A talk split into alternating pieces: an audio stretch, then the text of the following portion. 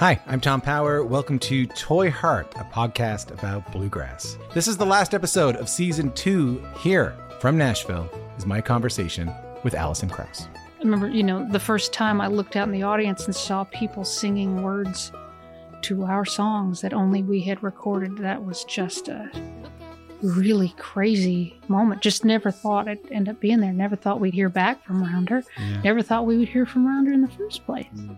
If this is your first time listening, you can hear full interviews with Jerry Douglas, Alison Brown, Bela Fleck, Larry Sparks, Jody Stecher, and so many more wherever you get your podcast. Thank you so much for listening. Later on.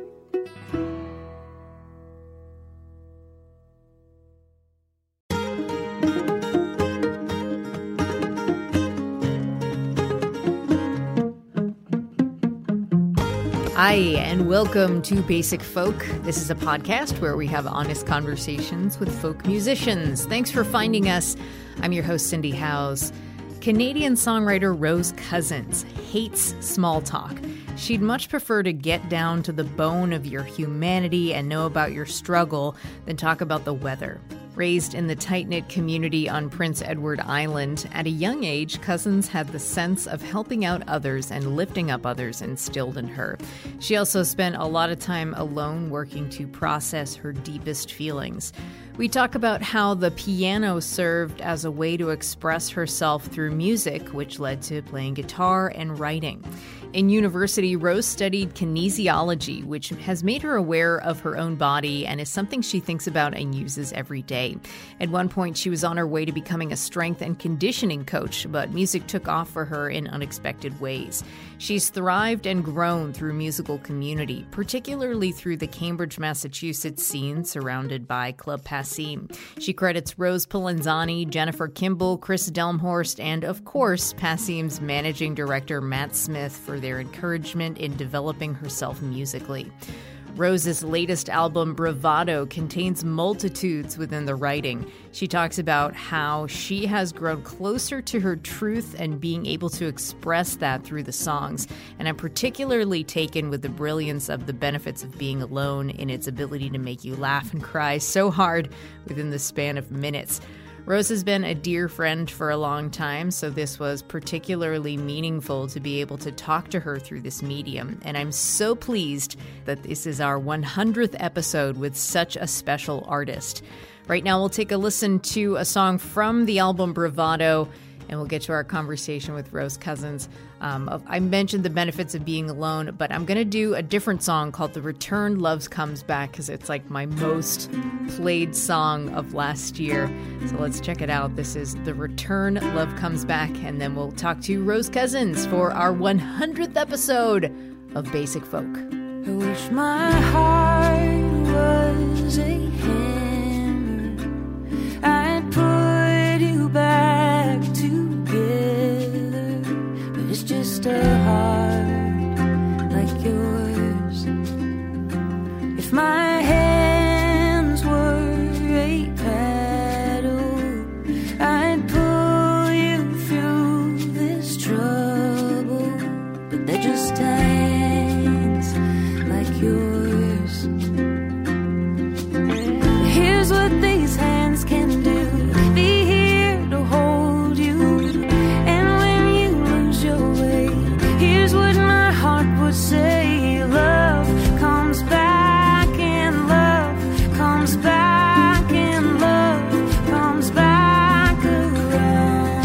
thanks for coming on the podcast today. I feel like I'm the only one who hasn't done it. So thank you for having me. I just want to tell you that this is the 100th Basic Folk episode. What? Oh my Yeah. god, this is the same age as me. Yeah. You look so good for a 100. I use a lot of really expensive face creams. Yeah. Well, it's paid off. Great. So you were born and raised in beautiful Prince Edward Island, home of many wonderful things like Anne of Green Gables. How do you think the place that you grew up in helped shaped your personality and what keeps you connected to it even when you're not there? Well, I do live quite close to it. I live a three hour drive. So, you know, that's a. I, I came to Halifax, Nova Scotia to go to school. And I stay here because it is close to my family and just kind of a bit bigger than Prince Edward Island.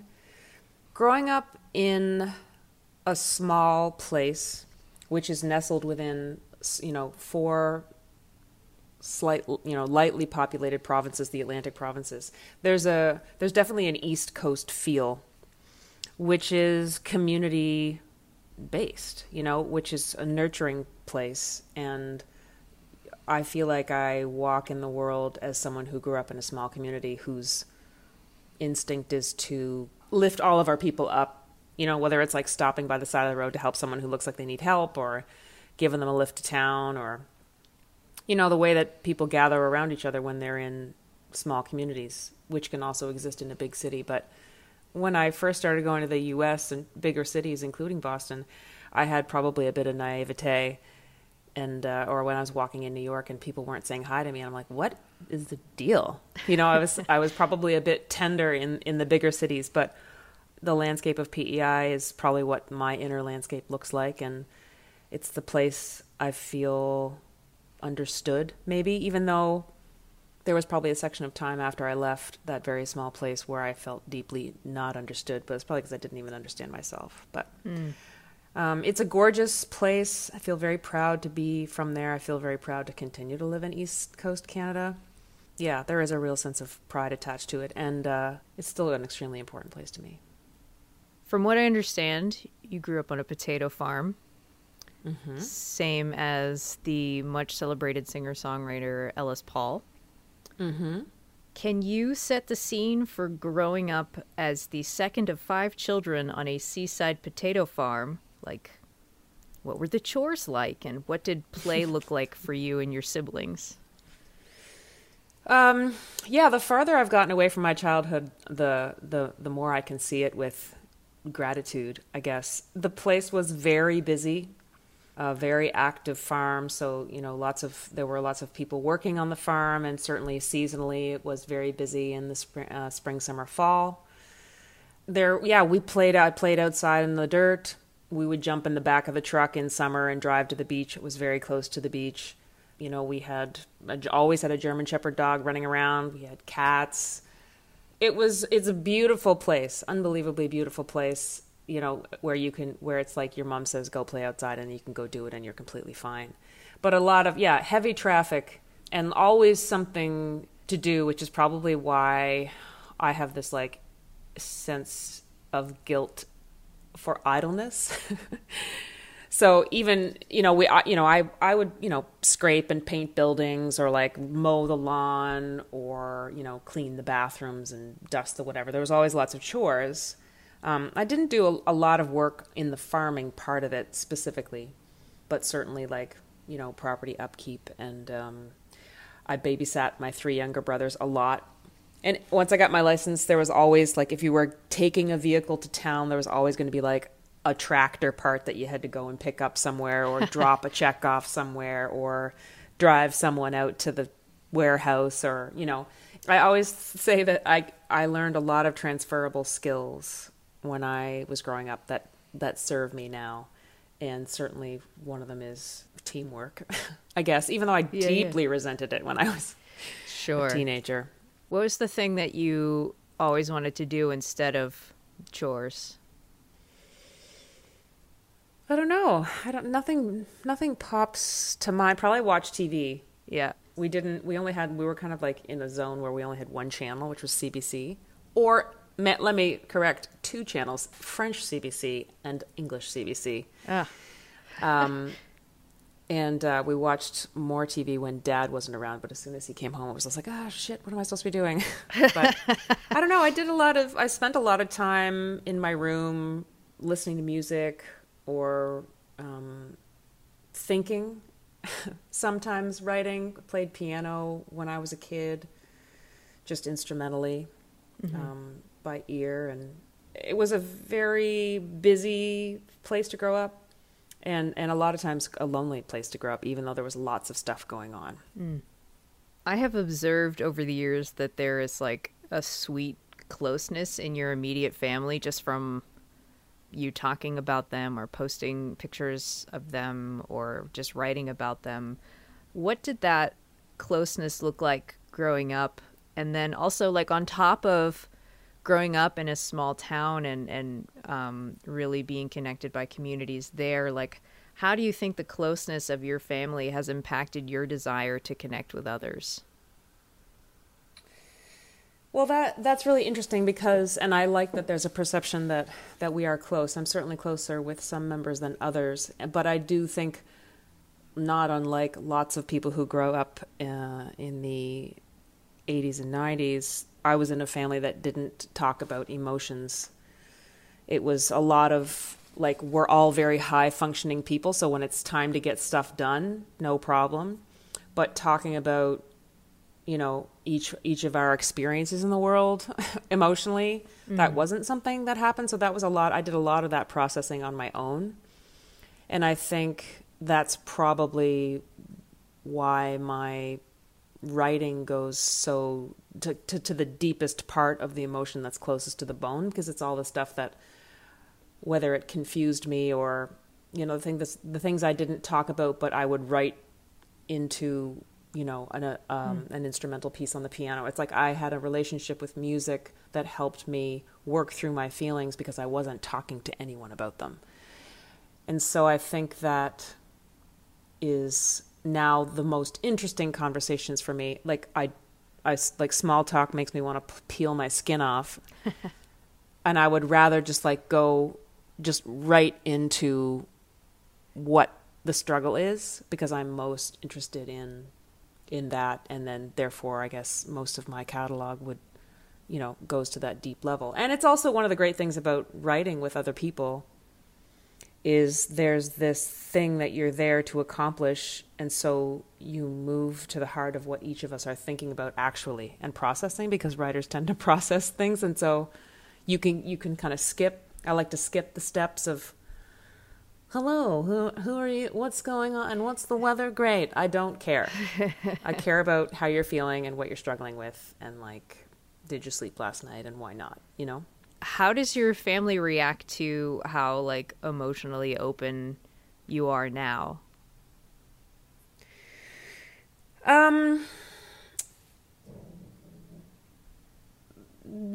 I don't it's kind of the same. Like I don't have discussions with my family about my music. Probably my brothers, a couple of my brothers I'm closer with, but they're all unbelievably supportive. They come to concerts. You know, my mom one time asked me if a song was about my dad.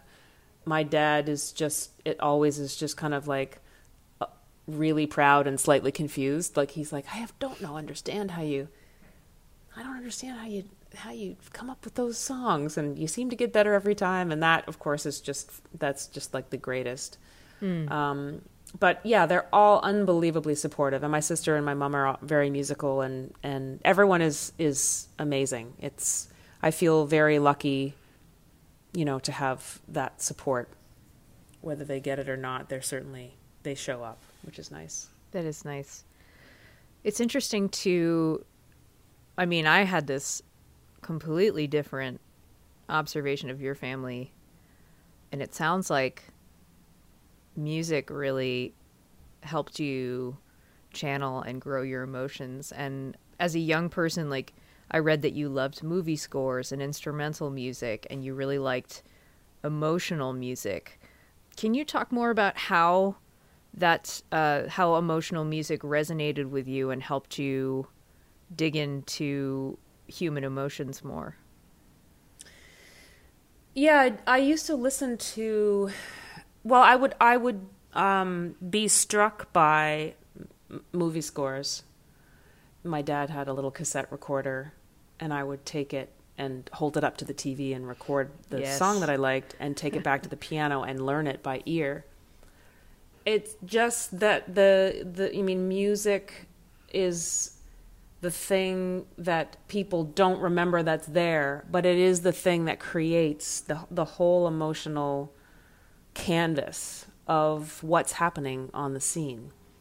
For me, and probably lots of people who have a deep relationship with music, it is the soundtrack to our lives. And so I'm sure there was things in the in the musical scores that I was hearing that were helping me work through whatever I was working through, which is probably just a lot of not being able to talk about feelings as a teenager.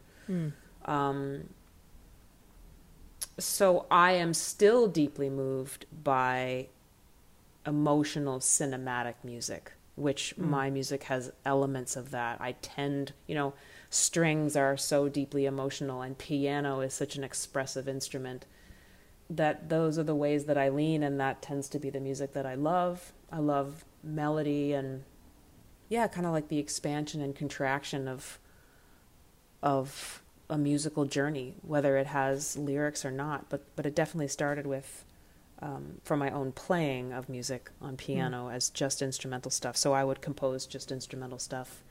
I would feel I just play my feelings into the piano, really. I have a theory about you and the piano. Um, Oh God. are you ready? yes. so you call yourself an introvert, and the piano was your first instrument. You taught yourself to play the piano. When did you st- first start playing the piano? Um, I know I took lessons. I, I wish I knew what age, but I think it was early on. It must have been. I, I may have, maybe I started somewhere between six and eight, Okay. um, taking basic lessons from the minister's wife. But then I would come home and and have to practice, and then I would just get my mom to play the song, and then I would play it back by ear at the lesson the next time, like if I forgot it. So I wasn't really. I just didn't. I couldn't imagine s- seeing the music on the paper. I only experienced it as a as a thing to hear. And then I read that in college you would sneak off to play piano alone, and then you didn't record yourself on an album playing the piano until 2009 on the send off. Right. So here's the theory or the question, I guess. How do you think about that introverted side of yourself, like living in parallel with your experience with the piano? How do I feel about it? How do I think about it? Yeah. Just trying to. I'm trying to like digest your question. I mean, the my relationship with the piano was very private. It's still private, but but I yeah, I think that's probably. I also became obsessed with guitar when I went to university, so I spent all my time playing guitar and then there was a piano in the cafeteria of my residence and I would get the key and go in late at night. But yeah, it was it, I think it was probably because it was a really private relationship because it was so emotional, which is different than like plunking out cranberries and Sarah McLachlan tunes on the guitar. Yeah, it was my second album. I didn't I didn't play piano on the record until I did my second one. It seems like maybe I was a little off of like it's not related to being an introvert, but it's related to vulnerability and oh. emotion. Yeah, but so is introversion. I mean, they they are it is all related. It does make it does make sense. Like, what do you do when you retreat in your own space to yourself? What do you need to do to refill your tank? You know, and I definitely do that by myself. And and um, as a kid, and into my early twenties was you know that wasn't something wasn't something that I shared with anybody. I had one friend Ryan who um, oh, he was kind of like a, a early musical soulmate, and we used to sneak off into the student union building and get the key for for that room, which had a beautiful piano in it, and uh, play songs for each other. But but yeah, other than that, it was pretty private. Yeah, I really like I don't know if hearing any of that about makes sense. No, it totally makes sense and thank you for entertaining my wild theory. Um Yeah, I like to hear people talk about their relationship to instruments and it's it's cool. It's a it's cool to hear about yours. I consider that the piano was is probably the closest witness to my youth and like my m- emotional experience of that. Mm. Like it it my, it is probably my most intimate relationship from that time. Like the piano that still lives at the farm. It's like beaten up and out of tune, but but I definitely spent my most like painful hurt times there mm. feeling like it was a safe place, you know? Yeah. Mm-hmm. Teenage years. Actually, it was like all my childhood, but yeah. You were a teenager your whole childhood. My whole childhood as a teenager was horrible.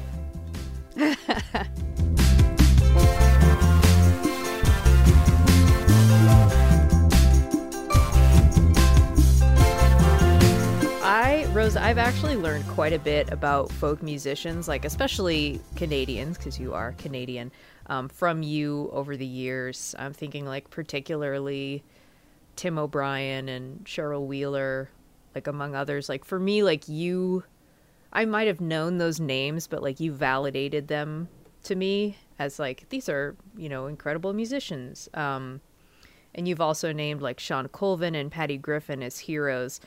When did you start learning about this type of songwriter music and what was that like experience like for you learning about all these different kinds of songwriters like if there was a like a partner in crime sharing this music with you or just uh, getting it from all over the place what was it like Yeah, there was there were kind of like a few key people that shared music with me. My friend Ryan, who I mentioned, um, was was introducing. He got obsessed with the bluegrass world, so that was kind of like the Tim O'Brien and.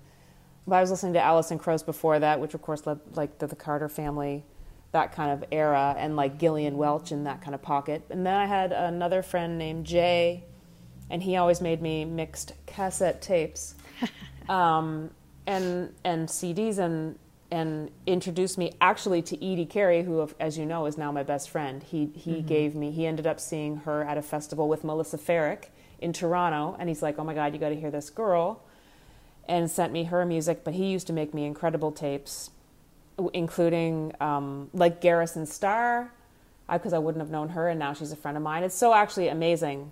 Then my and my friend Amy Campbell, she was also very.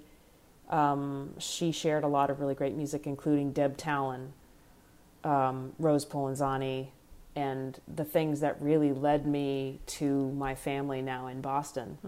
Um, I definitely would give credit to those those three in the section of music that I ended up in that that kind of like folk melody lyrical based like um, emotional based music. So I'm very thankful to those people who came into my life, and and you know, certainly the sharing of of lots of different music. I mean, so much. I to, I've recently thought about, you know, going back and listening to what I was listening to in like the late '90s. You know, it's it would be all all the cool little indie bands. Um, yeah. I'm like, You- for, by the time I finish answering, I have no idea what you asked me.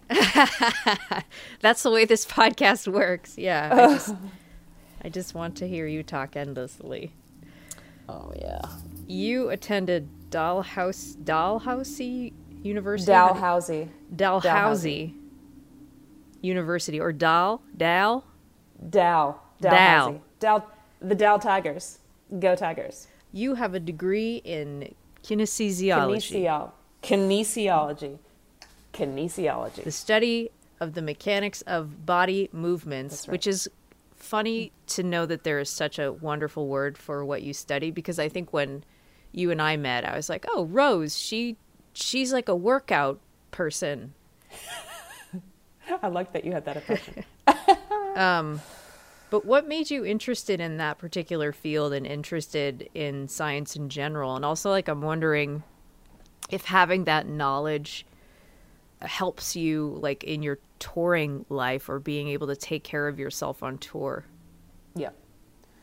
Um, so I, I- I'm, I'm not sure. I, I definitely have always been science leaning, and it's probably because if I if I contrast myself in biology class in, in high school and how easy it was to learn that material because it was fact, it was science and it was fact, and then being asked to interpret a poem in English class and just utterly failing you know, it hasn't. It isn't until years and years later that I become a writer, and I'm just like, a poem can mean so many things, and there was no way that I could have gotten that wrong or right. But the level of intimidation of it was really high. But like science is like, it's this, this, and this, and I'm and I'm deeply interested. I always was interested, probably because I had the typical female poor relationship with my body and I got you know un, you know unhealthily obsessed with exercise as a teenager. When I saw kinesiology, I was like, "Oh my god, I can learn everything about the body. That's so cool." I, it was going to be either nutrition or kinesiology, and the kinesiology was an advanced major, which meant you could go right into your degree and do four years and have it.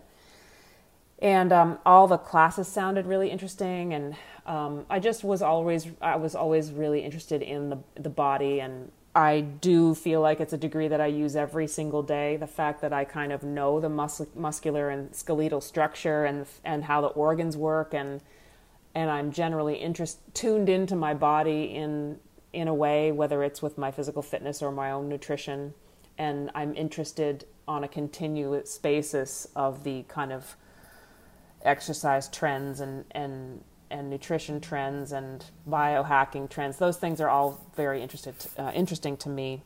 Um, and a couple of my brothers are in, like kind of into that too. So we kind of share. You know, I I do um, have some interest in the people who are trying to figure out how to live longer, but to really take care of one's body is, yeah, you kind of have to be tuned in into it and yeah, and it has served me absolutely in the touring and and and in my job. I, but I mean, I get off the rails and I get on the rails. Like I was, you know, super crazy hitting it hard with exercise at, the first few months of the pandemic, and then I got a dog and and uh, and uh, not doing my strength training anymore, but I'm doing the walks. but but yeah, it's it's um the body fascinates me. It probably always will. I'm glad that I chose that degree and uh, I got to do some. I I took a course in sports psychology and ended up working six years do, doing mental training for the sports teams there. I played uh, varsity volleyball and and was on the rowing team, and then you were a tiger. worked. I was a tiger. Yeah, yeah proudly. Wow.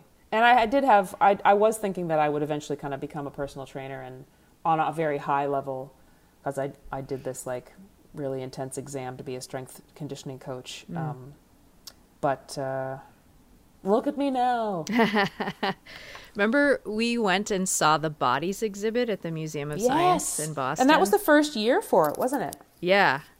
Yeah, I loved that. I wish I wish I had known more about cuz like the, when I was at that age, I wasn't like, so what did you major in in college? And like, what, tell me about right. your family and all your background. I was just like, how can I get through the day without crying? Um, but anyways, I wish that I had known that you had that background in in going through the bodies exhibit with you. Yeah, that was that that was just like a that was a phenomenal experience, and I I'd love to see it again. It was amazing. If you do go, I'd like to go with you. Sure, let's do it. Let's make a date. You have been a photographer since you were young. Um, what mm-hmm. sparked that interest, and how does observing the world as a photographer affect your writing? I got a little um, camera that had a flip flash on it. My sister got, I think she got a blue one and I got a pink one. A little camera. I think it took 110 film, and you put a little flash guy, flip flash on it. I loved it very much, and kind of kind of took it everywhere. And you'd take it to the drugstore and get the the film done. And then there was this moment where I took a photo that had foreground background. So I took a photo out over the pond in the uh, on the farm where I grew up, and so there was a leaf in the foreground, and the pond in the background. And I got that picture back, and I was like, "Whoa, this is such a cool perspective." And it was kind of from there, and I and I don't remember exactly how old I was. I might have been thirteen, maybe, I, I know I got the camera probably when I was like maybe 10. I don't really know, but it was in that zone. I know I remember remember taking it to camp and breaking it trying to get up on a bunk bed. Um, so yeah, I just I learned on film and still shoot film and mostly shoot Polaroid actually these days, which which I was shooting and then I met Rose Polenzani. She was also shooting shooting Polaroid, but it's um I feel like it photography is another silent way. It's just like a silent version of a song. It's like a song is a perspective, hmm. and a photograph is a perspective, and it's it's like the song is how I would experience something, and the photograph is the way that I would see something. it's a different thing, but it's a companion. It's kind of like the visual version of. Um, I don't know. It's just seeing different perspectives. But yeah, I do. I walk around and I see, I see photographs, and um, if I'm lucky to capture a couple of them. And the, the beautiful thing that I love about photography and film, especially, which is my favorite medium, is that you don't know until you get the film back or until you process the film whether it worked or not. Like every time you take a photograph on film, it's a risk. And um, I just love that maybe it won't work out, but you went for it. You know what I mean? Like you use the knowledge that you understand about the film and the light and the camera. And uh, there's just so many wonderful, amazing things that come out of it. So it's definitely uh, very, very important to me. Wow. I'm learning so much about you. It's great. Um, n- another thing that I can remember being your friend is that I used to have mm-hmm. this like Canon digital camera, and you would look at mm-hmm. my pictures and you would say, "Wow, you really know how to use your camera." And now mm-hmm. I'm like, "Oh, you knew what you're talking about." Well, the digital world is so overwhelming. The digital photography world is like I have a really great high-end digital camera, but but my relationship with it, it's like it's so intimidating because it can do so many things. Yeah. Whereas like I just I I learned with the knowledge and the limitations of film and the camera and light, and that's like com- more comfortable for me. Right. It's almost like I've heard like Lori McKenna will talk about the limitations of her voice, you know, and mm-hmm. how she kind of likes working within those limitations. Maybe that Yeah. translates to your camera. It does. Yeah. No. I I think I think I think it's good. Yeah. God love Lori. Oh, yeah. She's so limited. She's just so limited, I find.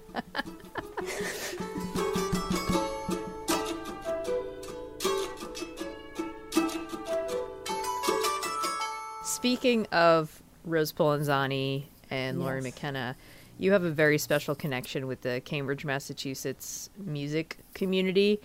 And you first went there in 2002 on a work trip and visited Passim, which is the club that eventually you would play at many, many, many times um, and became like an integral part of that Passim world. How do you think that community has shaped your musicality as in terms of like what kind of musician you wanted to be, what your career was going to look like, and what kind of performer you wanted to be? the the Cambridge music scene is like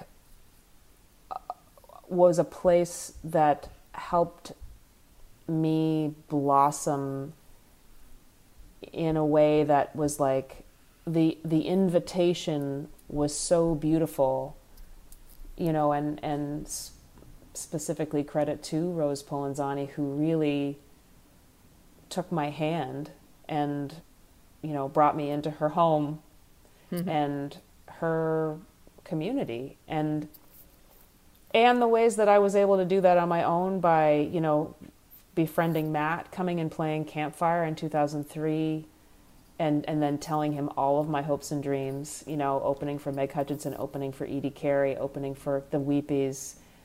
You know he really it's and I just eventually met all the people that who who were heroes Chris Delmhorst, Jennifer Kimball, all those people who I was listening to, Melissa Ferrick, Cheryl Wheeler, Richard Shindell, you know, Lori McKenna, Darrell Scott, like John Gorka, all these incredible people who I had been listening to for years were kind of coming to this mecca. And um, the experience of collaboration is so rich and so like I feel like you know I, I feel like I had some doubt about myself in how to participate because I don't know how to read music and I don't have a confidence in joining into a jam. Whereas, like, you know, there, there was probably a moment where Rose Polenzani was like, this is in C, and handing me like a Glock stick so that I could just play along in C. And, you know, and or also like forcing me, I feel like you were living at 952 when this happened, when she was forcing me to do that insane um, harmony part to that puka song.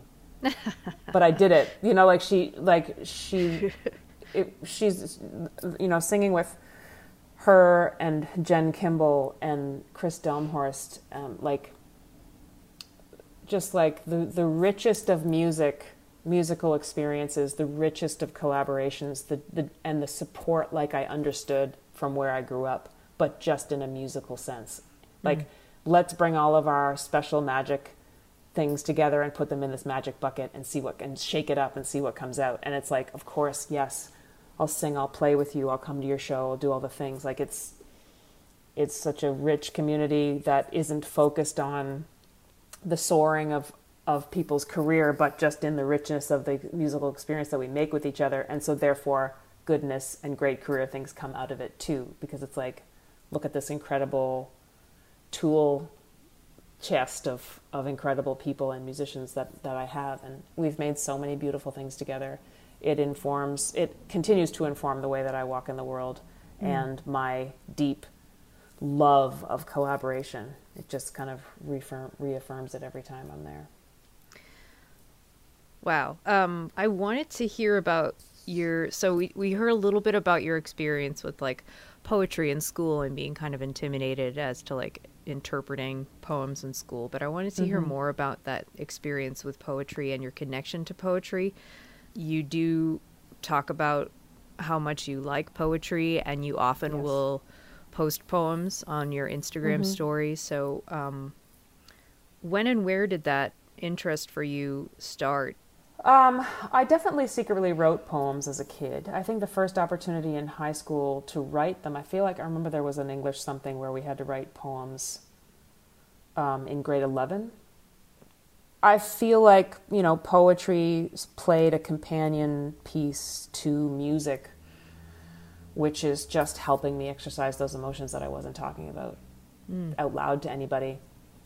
Um, but my, my relationship with reading poetry has certainly been more ferocious in in the recent past. You know, probably in the last since I've been a touring musician in the last fifteen years, and and really digging into and you know buying poetry books and and uh, it feeds the same. I love poetry that gets right down into the the the you know the deep struggle um, or that makes joyful things more sim- simplistic. But I also see, I, it's interesting, now that I think about it, poetry is this, it's like somewhere in between photography and music. If I think about a poem being a snapshot of time that's being written about in this thing. Like I guess poetry can can can be as big and wide as possible conceptually, but I think probably my favorite poems are the ones that are like you know, get you tunneled right down to that last line that just punches you in the face. or that talks about something like, you know, it's like it's easier to sing something or it's easier to read something in a poem that's like maybe harder to talk about. Right. Totally. You know, so that's probably the stuff that I kind of lean into. Like, you know, music gives you permission to stop for a minute and listen. And I think poetry does the same thing because it doesn't ask for a huge commitment from you because poems, there are long poems, but for the most part, a poem is a short reading. Mm-hmm. And a song is a, you know, is a short listening. That that sends everything through a sieve a whole bunch of times and this distillation process gets you down to the thing you actually really want to say which is the human challenge of just like what is it that you want to say like what do you want me to know you know when you keep asking yourself what are you what are you afraid of? Well, what else? But what else? What actually what's real what's the real thing? You have to ask yourself so many times in order to get the actual nugget of what you're afraid of because it, you, you're holding up a sign that says rejection. But when you go deeper down you find out what what what the actual thing is. And i think that's the thing that i that's probably my strength in if I think about in a co-writing situation, I'm just kind of like uh, the distillation process is the most interesting to me mm. in writing poetry and in writing music. It's like what are you trying to say? How can you make it more true? You know? Yeah. in, in hearing about your emotional journey, like you have just, it sounds like you have had like a really long, hard journey to the level of emotional intelligence you're at now. It's like pretty amazing to learn about. Well, I th- I don't know that it's I don't know that it's any harder than anyone else's. I think I just am more interested in it, so I kind of go I kind of stay on the front lines of it. It's a very uncomfortable place to be, but it's also Right. very interesting. Um, Yeah. And it doesn't mean that I'm good at emotions, but I I'm I'm okay to stare at them Yeah. and talk about them. In the past several years, um, you've replaced the guitar with the baritone ukulele as your main instrument. Were you playing that? You've been playing it for a while, but it's only recently that it's sort of like the one that gets taken out a lot. Yeah, in the last couple of years, for sure. What is different about your ukulele versus a guitar, and what emotions do you think that particular instrument can convey that you like? I think, you know, I'll give credit to both Jennifer Kimball and Amy Correia in inspiring me to play it. Um, I think it's it's there's a simplicity to it because I tune it so that I can play it in, in a very simple way. So it's not complicated. For some reason, it feels easier to play rhythmically on than the guitar. Like my, my relationship with the guitar has definitely changed, and I do love open tunings on the guitar. Um, I think I think that it's it's like sometimes you look and f- look or you know touch different instruments, whether it's a different piano or a different guitar or a different. You pick up an instrument and then because it's a different instrument, it brings out different things. Like it brings out different ideas. Different tunings bring out different ideas, and and the the, um, the ukulele is you know highly portable, and I love the tone of the baritone because it's not it's not like a plinky plink plink, you know, ukulele reputation. It's a a really warm, rich, rich thing. I don't I don't really know. I think it's just kind of like an evolution. Like uh, maybe I'll swing back to the guitar. I haven't abandoned the guitar. Sure, I totally, just yeah. happen to, you know, like on We Have Made a Spark. I kind of had this this this one tuning that I used for all the songs, which was just making the high E a D, and I just let it just so that I could let it ring out, and that seemed to inspire a lot of songs for that chapter. And for this most recent record, Bravado, I basically only play guitar on one song, and it's not even really a full song. And I don't have a reason why. I just kind of that's just where the songs came out. It's just the instruments that the songs came out on: baritone, uke, and piano. So you know, I used to play. I bought uh, a uh, mandola from Rye Kavanaugh and was playing that for a while. You know, so I think it's just the journey of of instruments. Who knows? Maybe the next will be like a kazoo, Piccolo. a piccolo, or like a French horn. Or maybe something from the Renaissance. Yes, maybe an oboe.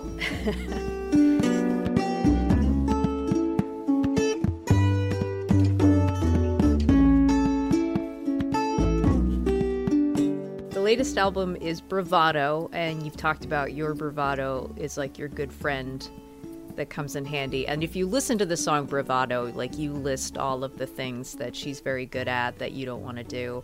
But can you talk about who she is, uh, when you discovered her, and what she does for you? Yeah. Well, the song is the, is called "The Expert" because I really didn't want to call any song bravado, so I just want to say it's called "The Expert." Oh, yeah, sorry. The expert. Yeah.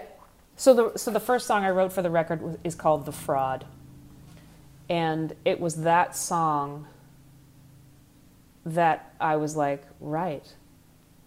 There's a version of myself that lives out in the world that other people see, and then there's the way I actually feel, and what my internal experience is, my emotional experience, and I'm like, there's some disparity between those two, and I think it's very tiring holding those two worlds.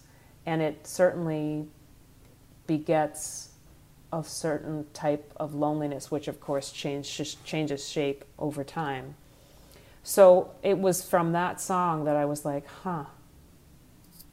The idea of the title of a record being bravado, I was like, this is a part of myself that needs to be, to be mined.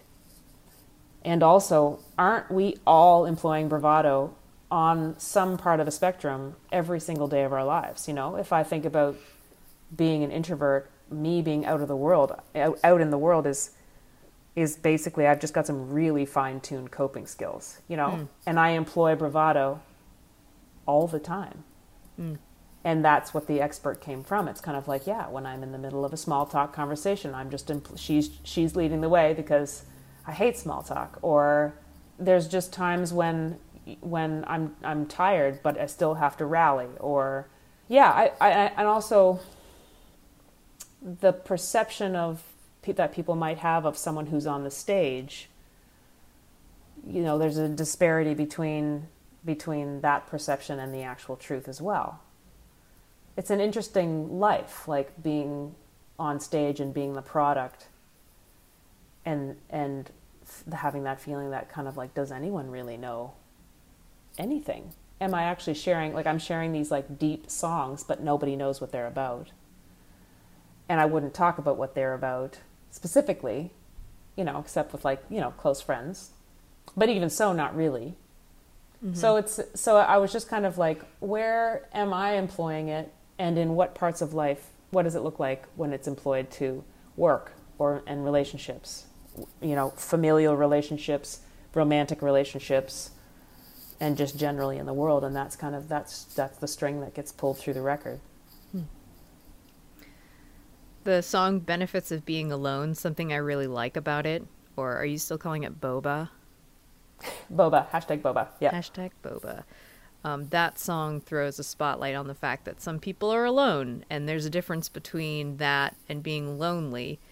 And mm-hmm. I think it examines both things really well.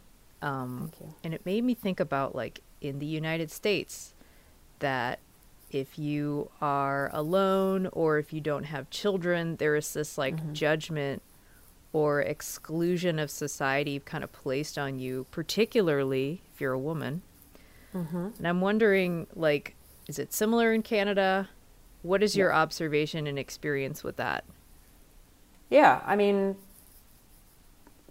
I definitely you know, have been asked to be like, oh, do you, know, do you have a family? And I was like, you know, I'd be like, well, yeah, don't you? You know, or like, oh, it must be hard for you, you know, to to to to, to date or get married. I'm just kind of like, no, I just I just like haven't wanted to yet, you know. Um, but also, there's so much glory. Like, you know, people who are not single and you know have kids or have all, a really busy life, they look at they would look at me and be like, "Oh my God, you must it must be so great. Your life must be so great. You get to go to all these places, and you're, you know, blah blah blah." And and absolutely, like the answer to that would be yes, it is great. But and then I'm in I'm in a situation where I'm at someone's house and they've got kids, and it's like cozy and they're sitting down to you know they're doing they've got all their routines and it seems really grounded and I'm, and I'm looking at them and being like man this must be like so comforting to have like people in your life that are your you know anchors and uh, so I think it's, you know, the thing about bravado is that it's juxtaposed against itself. And so that thought of benefits of being alone is both true and tongue in cheek because, like, there's just, it depends on which side of the fence you're on. You're always, aren't we always as human beings looking to the other thing and comparing and being like, oh, I want a little bit more of that. And like, you know, finding balance is practically impossible. I when I first heard it, I was like, "Oh my gosh, this is so great!" Because Rose Cousins is the funniest person that I know, and you like wrote a song that reflects your humor and also yeah. it's like super intelligent at examining both sides. And i was like this is like the best harry nilsson song i've ever heard. And then i read oh my god. Well that means that's that's high praise. Yeah. When i i orig- yeah, the original version of it um, is slow, which would be a classic Rose Cousins. I was actually thinking more Randy Newman because it is tongue in cheek but sung in a sad way, like Randy Newman does, like uh-huh. brilliant. Uh-huh. Yeah. And then I recorded it like that in the in the studio, and then I was like, I would love to hear this like in a Nick Lowe version because Nick Lowe also does that from the other side. Like he's like singing mean or hilarious sad things in an upbeat way.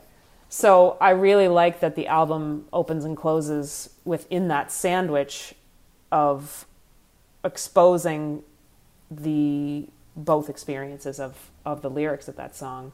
And also I really think it depends on who's listening and how they experience the song, like where you are in your life. Where like you don't have kids, I don't have kids. So we might experience it being like, yeah, being, you know, not having kids and blah, blah, blah, this is great. Like, you know, whereas if someone it wishes they did, they would feel it in a sad way. So it just depends. Yeah. Then there's like also a line in there about the girls' weekend that we constantly postpone, where it's like, listen, Yeah. nobody's happy. Yeah, exactly. Everyone's struggling. Everyone calm down. Yeah.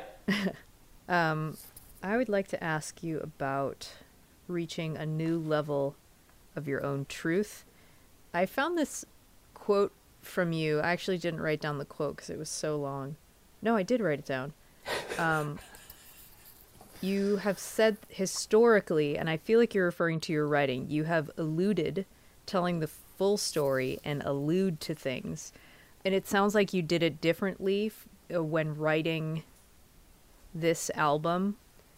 And I wanted to hear like what you might credit that change from and maybe how you see growing older and ga- gaining wisdom impacting that practice.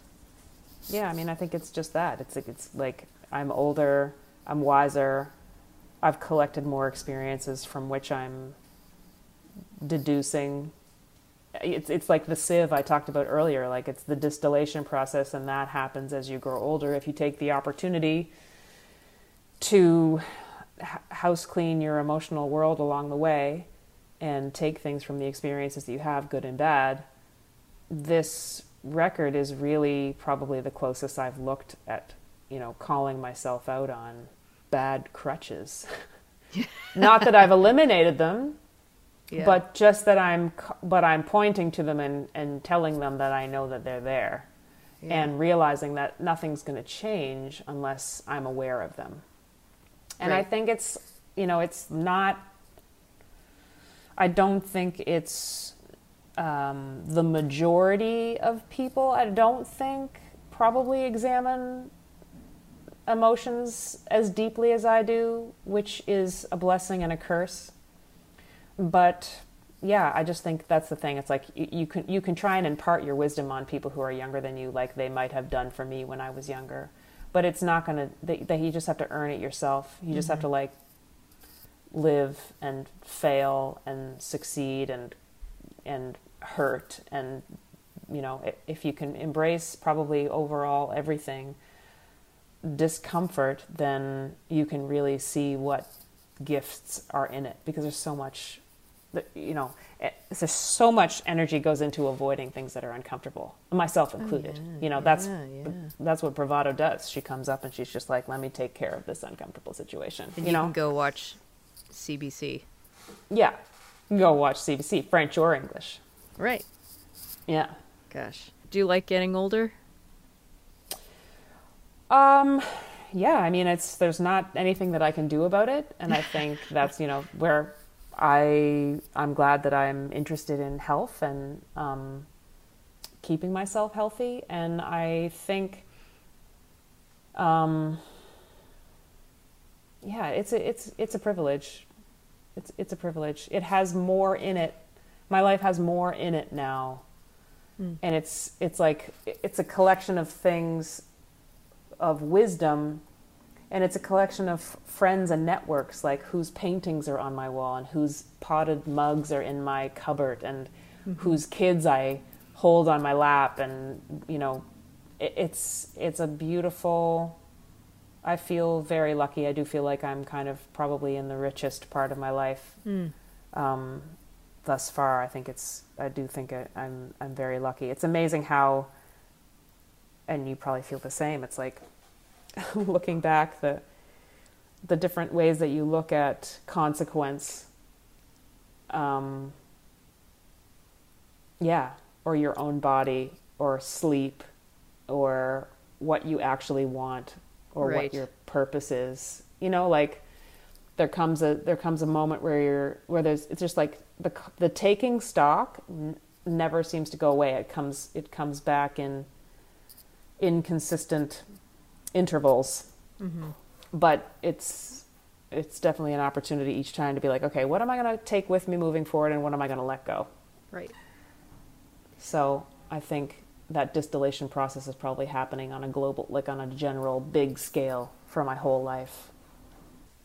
Can you hear my dog in the background? He's chewing a monkey that I just bought for him. Are you chewing the monkey? That's one name for it. Hey, bud. Oh my god, he's so cute. Should we wrap up by just letting you talk about your dog? Yes. I've wanted a dog for a really long time. Anyone who knows me probably knows that. I've I definitely have relationships with other people's dogs. His name is Harrington, and I named him from my grandmother cousin's maiden name, which is Oh. Harrington. He's a schnoodle, schnauzer poodle, mini. He looks more like a schnauzer. He is playing with a monkey. Um, I love him. I got him in. I, I basically, you know, had my first real pandemic breakdown in May, and like thousands, possibly millions of people uh, started panic looking for a puppy in May. And I found him in Manitoba, Winkler, Manitoba, and uh, I got him in July. He came on two airplanes, and we uh, have become life partners.